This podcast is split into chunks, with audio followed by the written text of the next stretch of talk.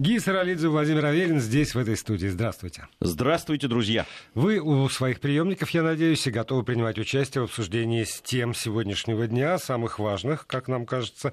И э, писать сюда можно с помощью WhatsApp и Viber на номер 8 903 170 63 63 8 903 170 63 63. Либо присылать платные смс на короткий номер 5533 со словом «Вести» в начале текста. Ну, согласись, неожиданный вечер сегодня в, в смысле этого звонка Эрдогана Путину.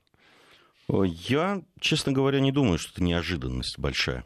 Я, ну, я, того, я ждал, прош... но, но что именно сегодня? Ну, именно сегодня, потому что ровно сегодня, там, да, там, или вчера уж вечером были нанесены удары в Идлибе. Вот, и после этого ну, ожидалось, что Эрдоган проявит инициативу и э, за, э, у него возникнет желание поговорить. То есть э, ты не связываешь это напрямую там, исключительно с, с Карабахским конфликтом? Это именно с Карабахским конфликтом и связано, я считаю. Вот, ну, насколько мы знаем, да, российская сторона считает, что именно из этого региона попадают боевики в Нагорный Карабах и, в общем, не связать одно с другим, и интересы э, Турции в э, Сирии, там, в Ливии и с тем, что происходит в Карабахе, в общем, ну, здесь проглядывается определенная заинтересованность.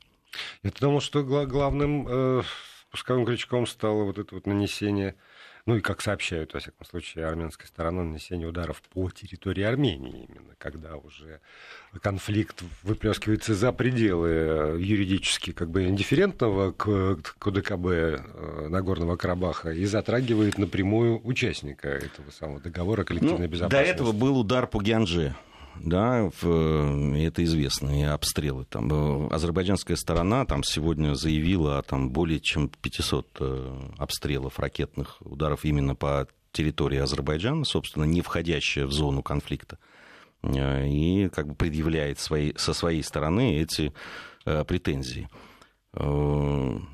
И мне кажется, что вот эти вот вещи, они абсолютно взаимосвязаны. Это, мне кажется, очень трудно в, в сейчас вот отделять одно от другого, там идут процессы и заинтересованные стороны, и все больше и больше вмешательства как и предполагалось, собственно, вмешательство серьезных региональных да, игроков, оно становится очевидным.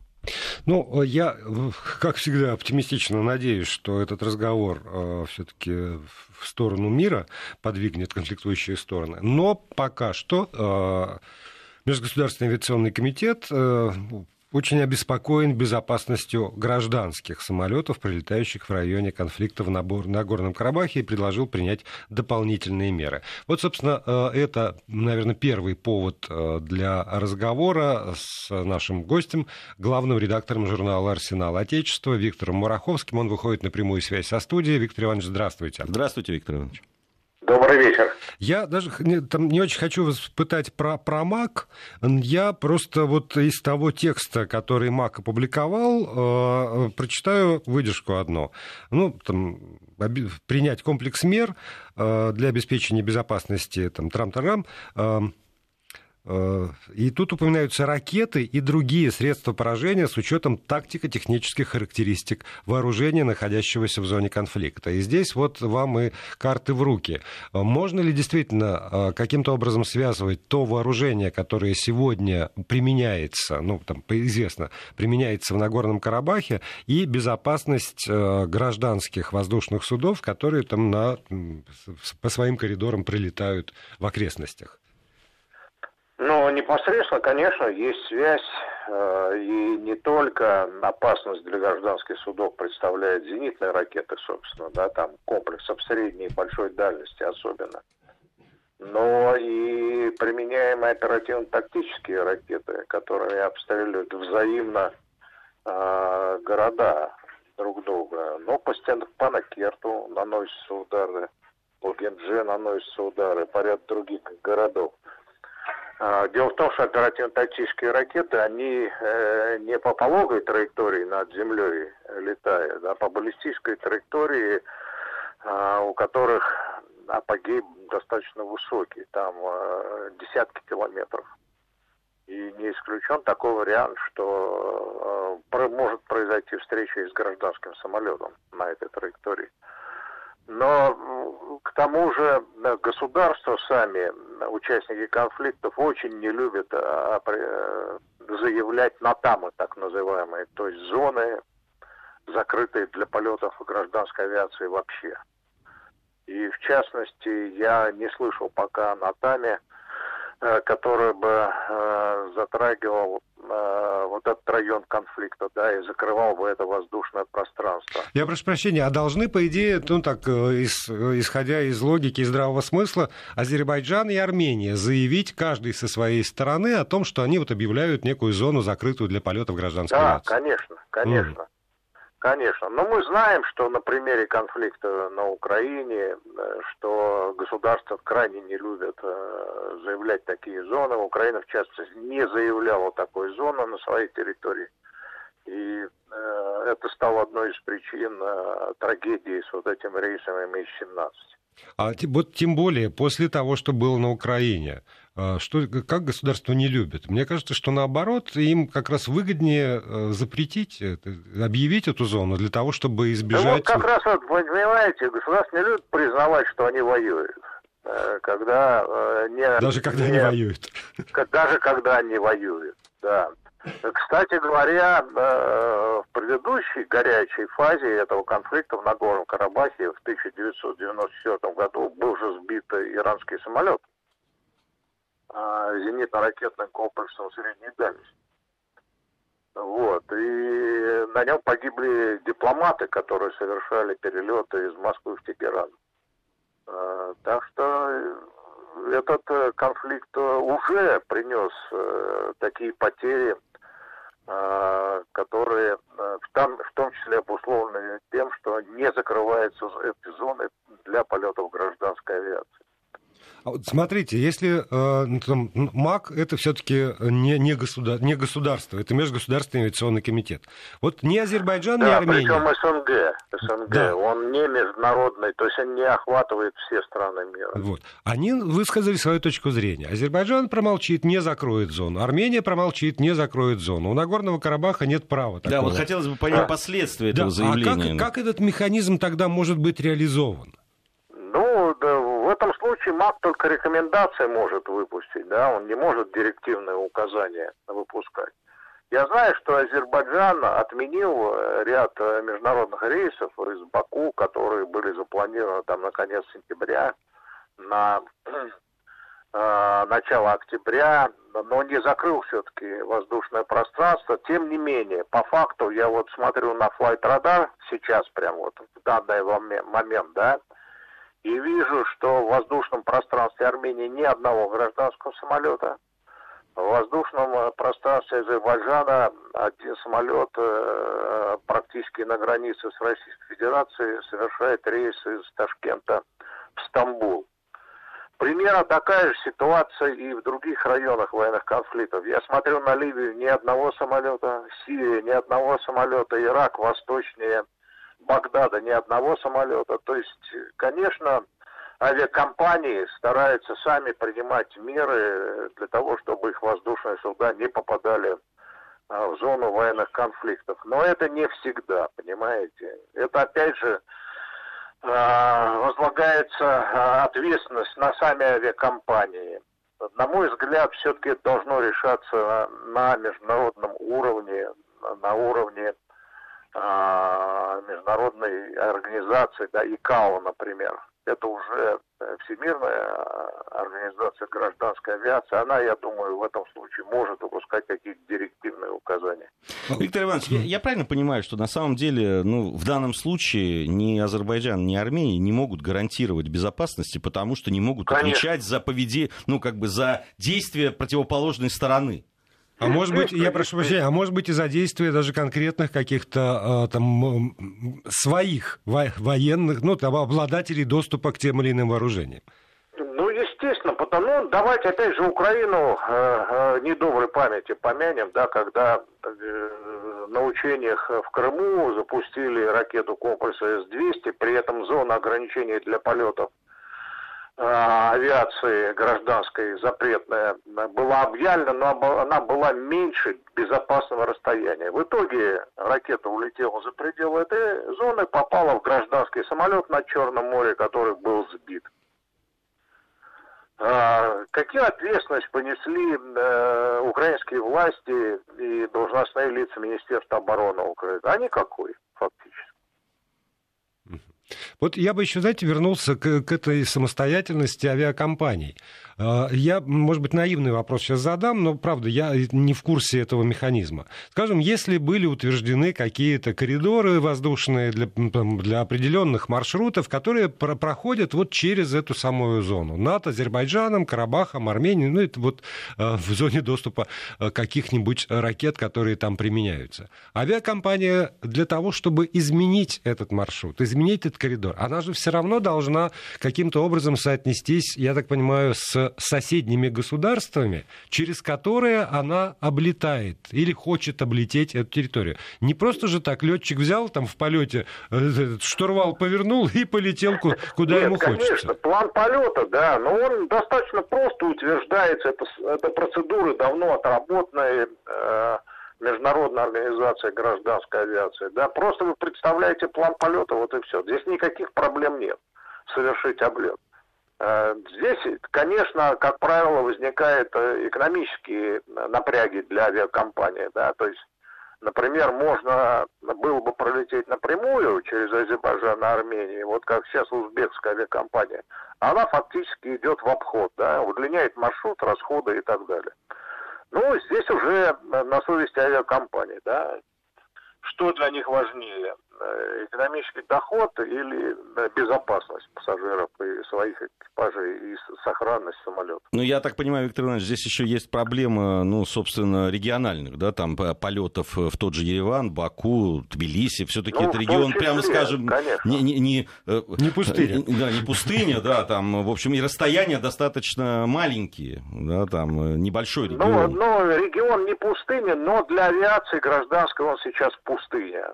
Я, опять же, гляжу на Нет, это сейчас. Ничего. Это сейчас, а там а три сейчас, недели назад, да. Э, там, месяц назад, ну там не может быть, что, ну просто да. действительно такой сгусток, по-моему, там как раз такой был очень напряженный в смысле Ну, по крайней трафика. мере, вот смотрите, Азербайджан, у Азербайджана был очень большой трафик с Нахичевани, по понятным причинам, да, это такой э, эксклад, э, который окружен Арменией, а граничит с Ираном.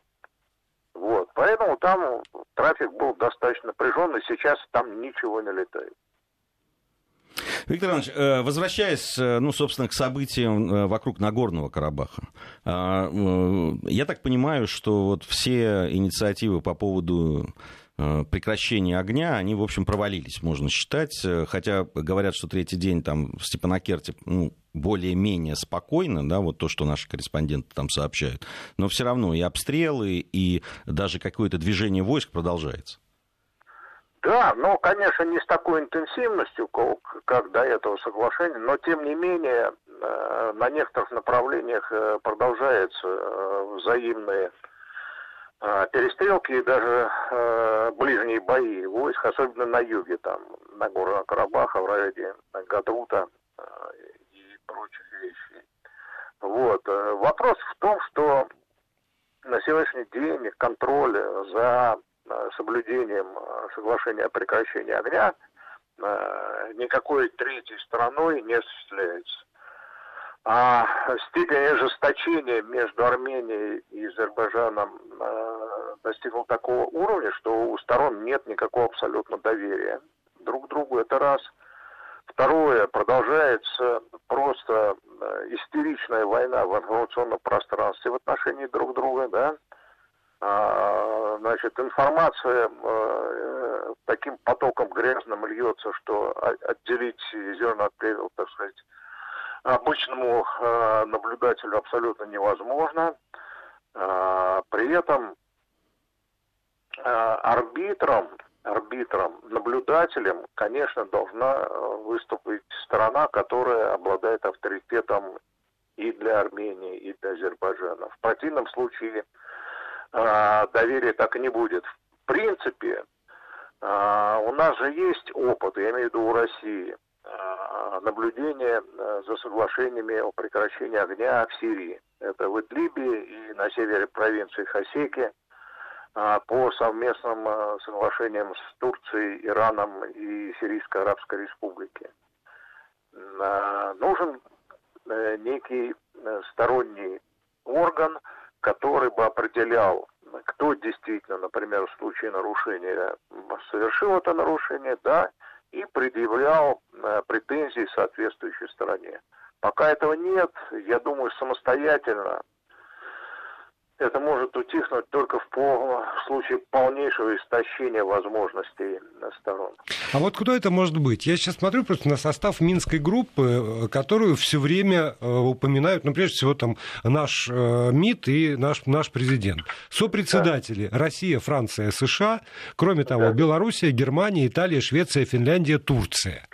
Да. Вот чтобы договорились сопредседатели сегодня – но если не могут ни по какому вопросу договориться, то поэтому тоже вряд ли. Из тех, кто остается, э, Германия, Италия, Швеция, Финляндия, но там Турция тоже довольно сомнительный в этом смысле посредник, конечно же. Кто вот реально может э, ну, выступить, смотрите, кроме вот, нас? Да, есть такой механизм ОБСЕ, да, вот он реализован, например, на линии соприкосновения на Украине, да, между Новороссией и Украиной, собственно.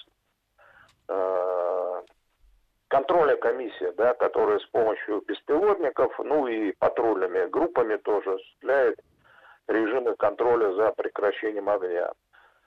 Э, что мы на практике видели вот, при задействовании такой группы контрольной ОБСЕ? Э, что реально прекращение огня на протяжении многих лет не соблюдалось. И только в последние буквально месяцы э, там наблюдается затишье какое-то. Дело, дело в том, что, на мой взгляд, вот помимо средств наблюдения самих наблюдателей, да, должны быть вот этой э, Минской группой определены какие-то э, пряники, да, и какие-то санкции за нарушение. Пряники за соблюдение, санкции за нарушение э, режима прекращения огня. Э, по доброй воле очень тяжело это прекратить. Ну, а пряники это что имеется, Виктор Иванович? Ну, например, э, выделение каких-то э, финансовых средств, да, там, даже в виде кредитов, там, например, на восстановление инфраструктуры разрушенной, да. Ну, там да. тяжело говорить о восстановлении. А, инфраструктуры разрушенной, когда там все каждый день меняется, ее опять, ты ее только восстановишь, она опять завтра будет разрушена. Так вот я же говорю, что в том случае, если стороны соблюдают э, режим прекращения огня, в этом случае только выделяется, например, средства на восстановление э, инфраструктуры разрушенной. Это а... вот один из пряников. Вот. Там есть, может быть, могут быть и другие, да, но и санкции должны быть. А санкции какие? Ну, санкции, например, запрет на поставку любых вооружений. Это серьезная санкция. Да, ну, ну это, что это ни же Армения, должно... ни Азербайджан не являются производителями основных систем вооружения, они все закупают за рубежом. Да, ну вот это решение должно быть принято тогда на уровне, я так понимаю, хотя бы Совета Безопасности Организации Объединенных Наций. Есть, не Минская группа, не... на уровне ОБСЕ. Ну, а за пределами ОБСЕ есть такое количество поставщиков вооружений. Ну, э, в этом случае, э, может быть, да, представить и на утверждение Совета Безопасности ООН. То есть в любом случае вы за э, такую максимальную, как бы, международную э, составляющую решения этого конфликта. Международный контроль, так да. сказать. Да, чем я, шире, прежде, тем лучше. Прежде всего, конечно, чем э, больше будут задействованы такие структуры, как ОБСЕ и Совет Безопасности ООН, тем для нас лучше. Виктор Иванович, э, хотел вот вас спросить, мы тут с э, Володей обсуждали в самом начале сегодняшний звонок Эрдогана э, президенту России.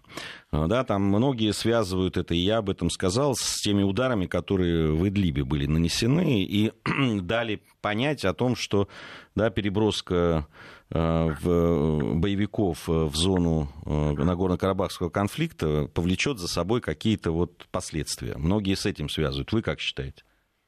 Ну, есть определенная связь, э, непрямая, да, но э, прямая еще связана, э, связь другое я вижу. Мы же весной этого года заключили соглашение а, с Турцией, Иран, Турция, Россия, Сирийская Арабская Республика о а, режиме прекращения огня в Идлибе.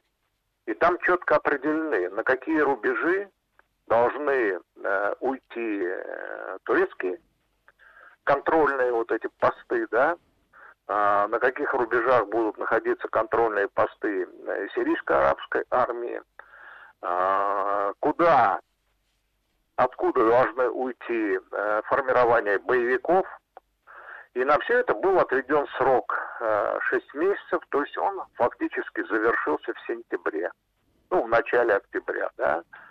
И положение, серьезное положение, некоторые положения вот этого соглашения до сих пор с турецкой стороны не выполнены в том э, районе, который они контролируют в Идлибе.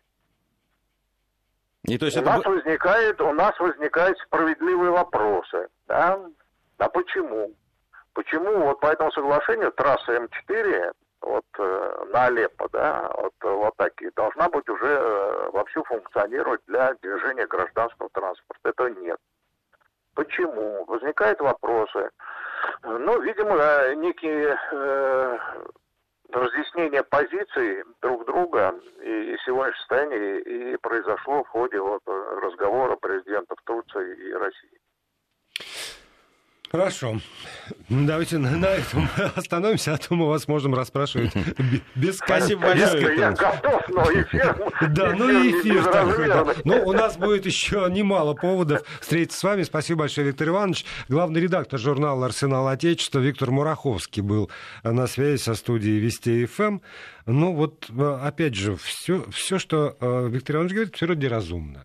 Все, что говорит МАК, вроде разумно все, что э, говорят политики по, по, там, по разным э, сторонам, ну, я не имею в виду вовлеченных в конфликт, вроде разумно. Но как только это все доходит до, вот, до земли, так это все, вот 10 часов переговоров в итоге вылезет 11, в, да. Ну, один, 2 часа перемирия. Э, на самом деле, конечно, когда вот рассматриваешь, особенно в динамике того, то, что происходит, понимаешь, насколько клубок этот. Да? Вот когда говорили, что Сирия, а вот, э, да, там, а что это такое, это так далеко. Да нет, недалеко. Все это настолько связано, все это взаимосвязано, что это та карта, которая сейчас разыгрывается на Ближнем Востоке, она касается и Кавказа, и Закавказья, и, по большому счету, Средней Азии. Это все действительно большой клубок, очень серьезный, очень взрывоопасный. Это действительно, вот сейчас, понимаешь, это особенно отчетливо.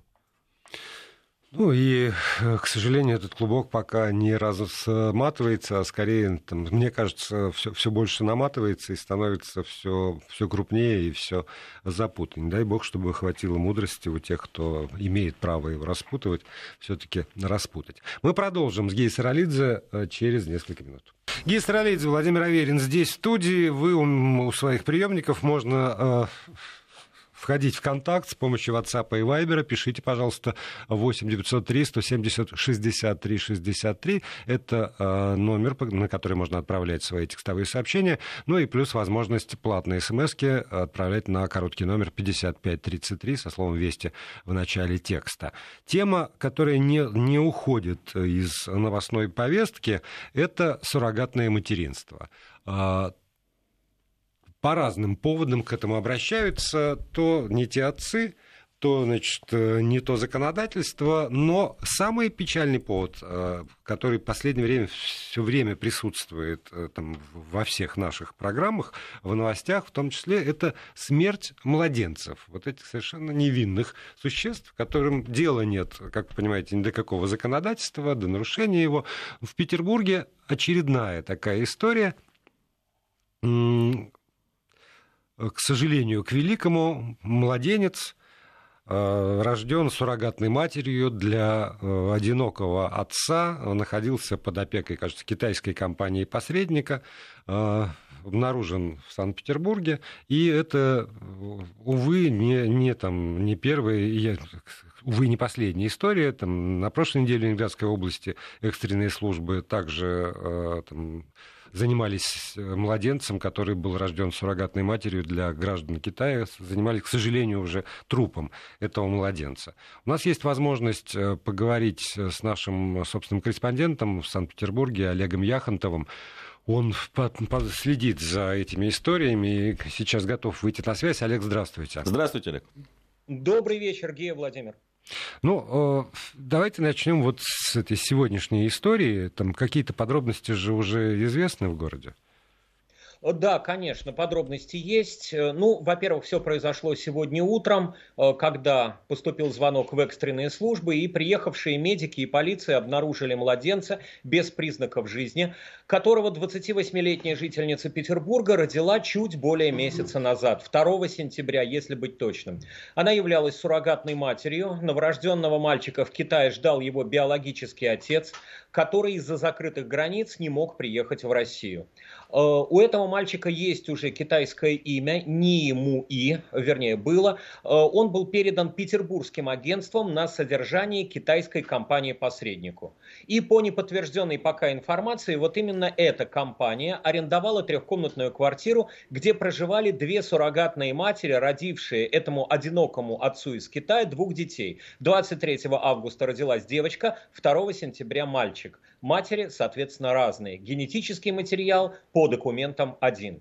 После завтрака детей уложили спать. Через некоторое время обнаружили, что мальчик не подает признаков жизни, а во рту у него запеклась пена. Его суррогатная мать после этого покинула квартиру. Ее сейчас ищут правоохранители. Это можно, может быть связано просто с каким-то шоком. Э, она очень сильно испугалась, но в любом случае ее ищут, и если найдут, то она даст какие-то объяснения такому поступку. Но вторая женщина все сделала правильно. Она э, позвонила в экстренные службы и и сейчас в произошедшем разбираются следователи, тем более, что это уже вторая смерть ребенка, рожденного суррогатной матерью для родителей из Китая. Вы упомянули об этом. Действительно, меньше недели назад в городе Коммунар Гатчинского района Ленинградской области по неизвестной пока причине скончалась пятимесячная девочка из двойни, рожденной суррогатной матерью. Э, суррогатной матери был 31 год. Есть информация, что у малышки были врожденные проблемы с сердцем, но пока это неофициальная информация.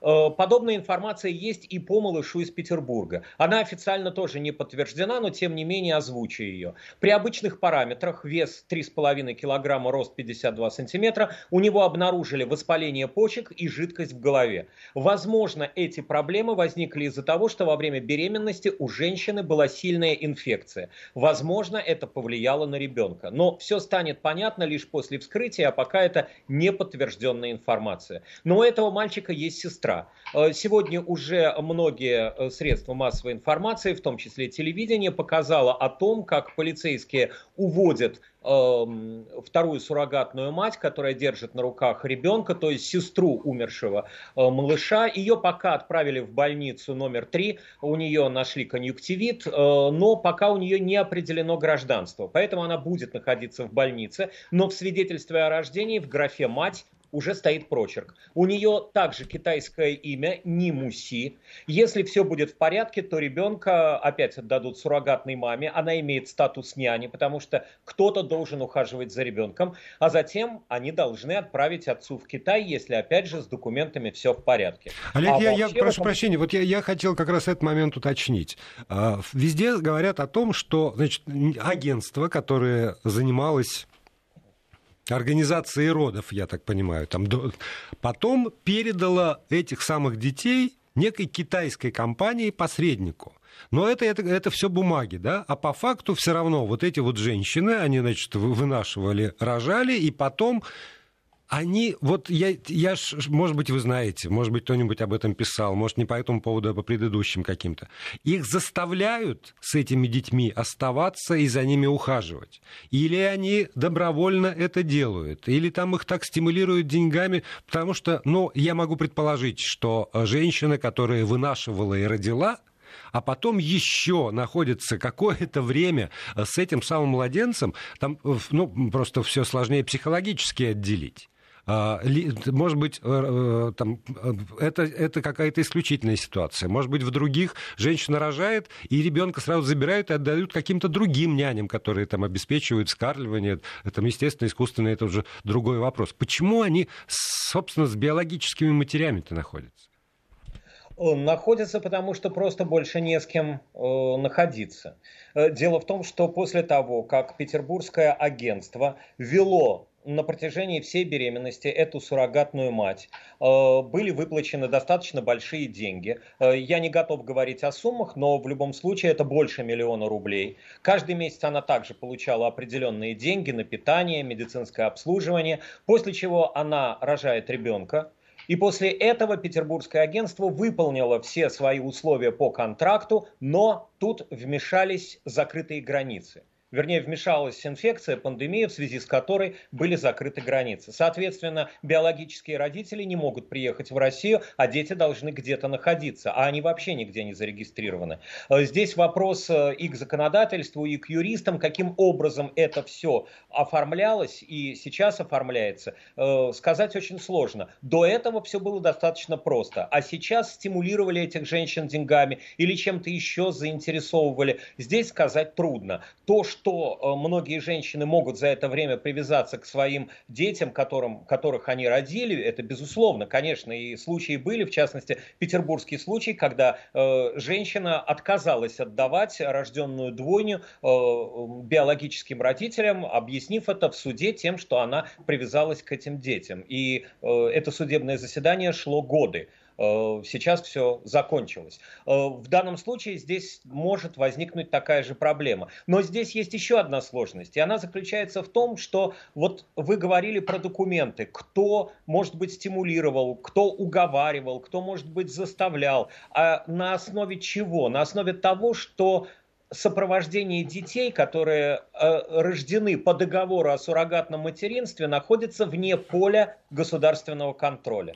То есть э, в больнице этот контроль, он не предусмотрен, это медицинский контроль. А что дальше? Дальше забирают либо биологические родители, либо те родители, которые усыновили и так далее. Может быть много вариантов. В данном случае нет никого, кроме суррогатной матери, которая сразу же после рождения ребенка должна от него отказаться. Этот пункт внесен в контракт. И вот дальше он находится вне правового поля, я имею в виду ребенок. Поэтому существует очень большое количество таких таких теневых агентств, по которым вообще нет никакой информации. Здесь, по крайней мере, э, есть э, прозрачная информация по этим двум агентствам. А есть, например, агентство, про которое ничего не известно. Э, нет общего количества детей, нет адресов, по которым находятся эти дети, в каких условиях содержатся. Вот сейчас мы узнали о трехкомнатной квартире на улице авиаконструкторов в Приморском районе Петербурга. А, например, органы опеки, какие-то патронажные сестры, медицинские сестры, вот вот они об этом знали? Нет, безусловно, не знали. То есть люди фактически э, взяли на себя абсолютно неподъемную ответственность за жизнь детей. Э, это очень большая проблема, и в данном случае я, например, честно говоря, не знаю, как ее решить вот здесь и сейчас. В частности, Следственный комитет, а ведь он сейчас расследует это дело, по крайней мере, проводит, скажем так, доследственную проверку. Вот я знаю, что там есть позиция, которая трактует предоставление услуги суррогатного материнства одиноким мужчинам, а я хочу обратить внимание на то, что речь идет об одиноком отце из Китая. Э, они формулируют это как сделку по купле-продаже человека. Например. Да, да, здесь э, я вот на что хотел бы обратить внимание. Э, Олег, в очень да, точно все расставил акценты. Вот по поводу мотивации этих женщин. Вот насколько я знаю, да, из тех случаев, которые произошли там в Москве, очень часто вот эти женщины получают свое вознаграждение только после передачи ребенка, да, а, как бы заказчику, уж извините за этот да. сленг. Да, то, и то просто они, вы, они вынуждены, да, находиться с этим ребенком, потому что, ну, вот эти все деньги, которые им обещали, они просто не выплачены, то, ну, основная сумма. Э, вот у нас, у нас так было. Здесь еще одна вещь. Вот вы говорите, э, передать китайской стороне, там, этому, э, значит, одинокому отцу. А на каком основании? Ведь э, э, для того, чтобы подтвердить, что там биологический материал, который там передавался и который суррогатный, что он действительно является биологическим отцом, нужно провести тогда ну, как минимум, исследование, да, там просто на совпадение, Нет, что это, он является. Извини, до того, как, если я правильно понимаю Олега, до того, как случилась пандемия, эта фабрика работал, и, может быть, я не знаю, я не готов никого сейчас осуждать, поверьте, но когда в, в, в аппарате уполномоченной там, по правам ребенка в Санкт-Петербурге госпожи Митяниной заявляется о том, что в Петербурге находится 150 детей сейчас, то меньше их не было и в прошлом году. Но в прошлом году не возникало никаких проблем. Потому что пандемии не было. Их просто да, передавали, их да, увозили. Потому, потому что их нас, ну, тоже, значит, агентство занимается там, юридическим сопровождением, есть какие-то договоры. Видимо, это все как-то оговаривается. И в прошлом году ни у какого следственного комитета не возникало вот этой формулировки торговля людьми, торговля детьми. А сейчас, когда вот случились эти разрывы во времени между рождением и перед передачей этим, ну, заказчики, родители, там, несчастные, счастливые. Не, не, вот опять же, я не хочу, там, пытаюсь избежать хоть каких-либо слов с оценочными характеристиками.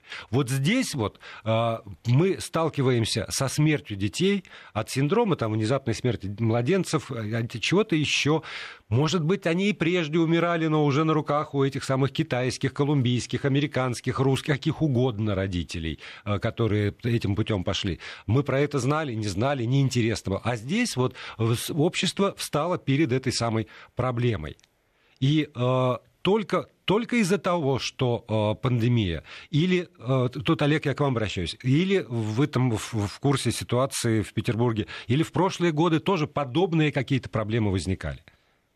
В прошлые годы возникали проблемы, касающиеся исключительно россиян. Я вот уже упомянул достаточно громкое дело, когда э, мать, суррогатная мать отказалась отдавать, э, там была супружеская пара, причем пожилая, бездетная, э, и эта мать отказалась отдавать им двойню. Договор был заключен на одного ребенка, а она родила двойню. Прижилось два эмбриона. Э, и законодательство оказалось бессильно. То есть все в итоге решил суд, э, да и то это длилось очень долгое время. То есть подобные проблемы были. Что касается иностранного, международного, вот этого суррогатного материнства, э, об этом, по крайней мере, я не слышал и никаких проблем не возникало. Почему не возникало? Вот это действительно вопрос. Может быть, система работала так хорошо, что да никто об этом не знал. Но в любом случае все когда-то происходит, все тайное становится явным. Э, тут уже, наверное, стоит говорить о подмосковной истории, когда нашли э, квартиру, в которой э, было несколько младенцев, причем один из них уже погиб. И тогда тоже это, в общем-то, был, была, если не ошибаюсь, весенняя история. Вот возникла, это был такой первый звонок, когда, ведь там тоже речь шла о иностранных отцах, матерях, в том числе и одиноких отцах, было возбуждено уголовное дело, есть задержанные по этому делу. Э, и вот сейчас возникла эта петербургская история. Э, и, в общем-то, я считаю, что надо прежде всего исходить, конечно, э, из ценности жизни этих детей, и давайте говорить о том, что прежде всего законодательство должно, наверное, на мой взгляд, отрегулировать медицинское сопровождение этих детей. Э, дальше уже все необходимые юридические тонкости. Кто отец, кто мать, ну и так далее. И каким образом вообще человек, рожденный в одной стране, может отправиться в другую вот. на основании вот. какого-то там договора между отцами. Я согласен, Олег, с вами абсолютно. А, а я не очень. Понимаете? Почему ты? А я не очень, потому что когда там на, на высоком государственном уровне говорится о том, что там российское здравоохранение на вот этот экспорт медицинских услуг, что называется, когда иностранцы приезжают приезжают сюда получать те или иные медицинские услуги, заработала столько-то там, не знаю, миллионов, миллиардов, а планирует заработать в разы больше, потому что у нас круто. Я абсолютно убежден, что и эти услуги, разрешенные законом, между Значит, прочим... надо запретить законом. Может надо быть, запретить. Гия, может Просто быть, законом может надо, быть, запретить надо запретить иностранцам э, пользоваться услугами суррогатных матерей в России. Потому что мы не можем гарантировать, что этих детей какие-то одинокие отцы из Китая не везут просто на органы. Понимаешь? Гия. Не можем. Гия. Я тебе еще раз говорю. Но ну, это абсолютно это, это все то же, меня... что, что американцы и семьи усыновляли детей, чтобы разрезать их мы, на долж... мы должны знать, что происходит с теми детьми, которые из нашей страны уезжают. Я тебе напомню, что вся вот эта история с усыновлением там американских, они не давали гарантии просто, да, их федеральная, говорит, у нас тут, тут разные законы в разных штатах, поэтому мы не можем вам предоставлять информации об усыновленных ваших детях в американских семьях. Не хотели. Понимаешь? Говорит, не можем и все, не будем давать эту Давайте информацию. Давайте свяжемся тогда с, со штатами, где есть э, соответствующие законы, и пытались, будем работать с каждым штатом. Пытались, не, не, не получается. Не, ну, понимаешь, это аргумент, когда вывозят на органы ГИЯ, Типа, ну, а что? Вот, вот смотри, одинокий, как некий отец, хорошо. который у двух значит, э, суррогатных матерей, у тебя ничего не возникает, никаких... Э, Филипп Киркоров, да. одинокий что? отец. Вот они, мы видим их. И что? Мы можем проследить, ну, что с этими детьми ну, происходит. Ну не на органы же. Хотя я и против этого. Ну не на органы, но ты-то здесь ты видишь этих детей, там нет. Их взяли, понимаешь, там есть случаи, когда у одного биологического отца из его этого самого шесть детей рождается одновременно. Нормально? Ну, правда, вот э, ты считаешь, что это нормально? Тогда... Давайте мы закроем этот инкубатор для иностранцев. Давайте, может быть, мы его закроем, но сегодня эти услуги, я подчеркиваю еще раз, сегодня эти услуги... Эти в серой зоне. У нас нет законодательства, которое регулирует э, суррогатное материнство. У Нету просто. Понимаешь, зато у нас есть законодательство. Олег, я прошу прощения, что мы, мы тут начали ругаться. Олег Яхонтов, наш собственный корреспондент в Санкт-Петербурге. Да, спасибо, на Олег, связи, большое. да, от, отпустим. Вот зато у нас есть законодательство, которое, как мне кажется, обязывает, когда деточка выдается из роддома, по, по нашим законам любой ребенок должен попадать в зону, значит, вот этого медицинского сопровождения. Потому что когда ты, ты, ты, твоего ребенка выписывали из роддома, значит, тут же там патронажная сестра, там по, по месту жительства, не знаю что, что еще. Но а, е, вот это вот не соблюдается. Потому что эти дети, может быть, были бы живы, неважно, от кого они рождены, от китайцев. А на, каком, на основании от... какого закона они должны быть? Вот ты указал, что я живу там, не знаю, проспект Строителей, дом 27.